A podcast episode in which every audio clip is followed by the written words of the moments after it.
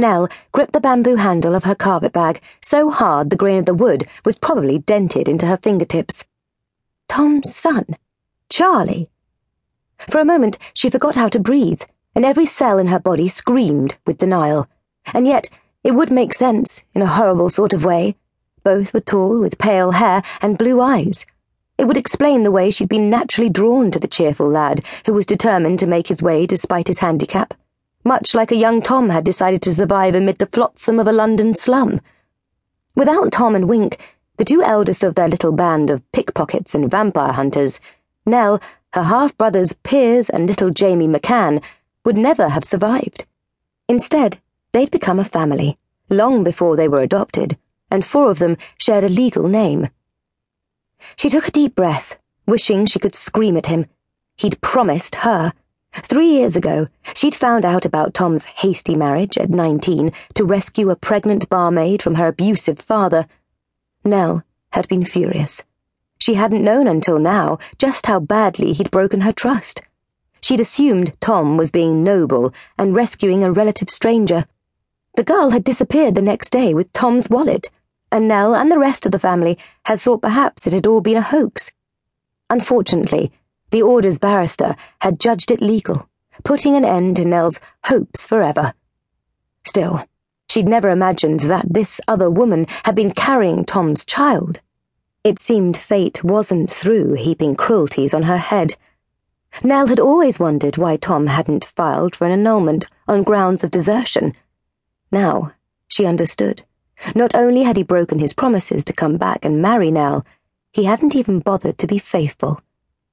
Nell, he began, a look of pity on his face that was possibly the worst insult of all. I know we. She cut him off with a lifted hand. Well, I suppose we need to find Charlie.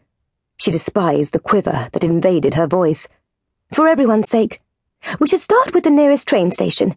There's only the main Cornwall line toward either Falmouth or Plymouth. The station was perhaps a twenty minute canter by road from the tiny village that was home to the school.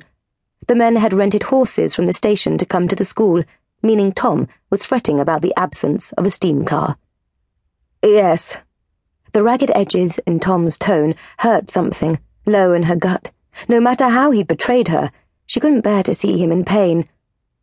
I've searched almost a decade for anyone named Barrowcloth, Barclay, Barrow, Berkeley, Barry, and so on. I've never even heard the name Berrycloth, though I think I'd have noticed if I'd seen it anywhere. Me either, she said. You know, if she married you under a false name, you might be able to contest it. Piers, at twenty, had been the youngest man ever to pass the British barrister's examination. When Nell had first learned of Tom's situation, she'd pestered her younger brother with questions. Perhaps this new information would change things, prove once and for all that he wasn't married. I know, but that wouldn't change the other circumstances. We've both been illegitimate Nell, or at least believed we were. Do you think I would willingly inflict that on any child? Even one who might not be mine. Of all people, you know how vicious our society can be. There wasn't much she could say to that. He stood. Come on, show me the boy's room. Then you can say your goodbyes while I nip down to the train station. After finding absolutely no clues in Charlie's room, she saw Tom out, then went to the teacher's parlour, hoping Roger would be there, waiting to take her into supper. She took several deep breaths before pushing open the door and stepping inside. Nell!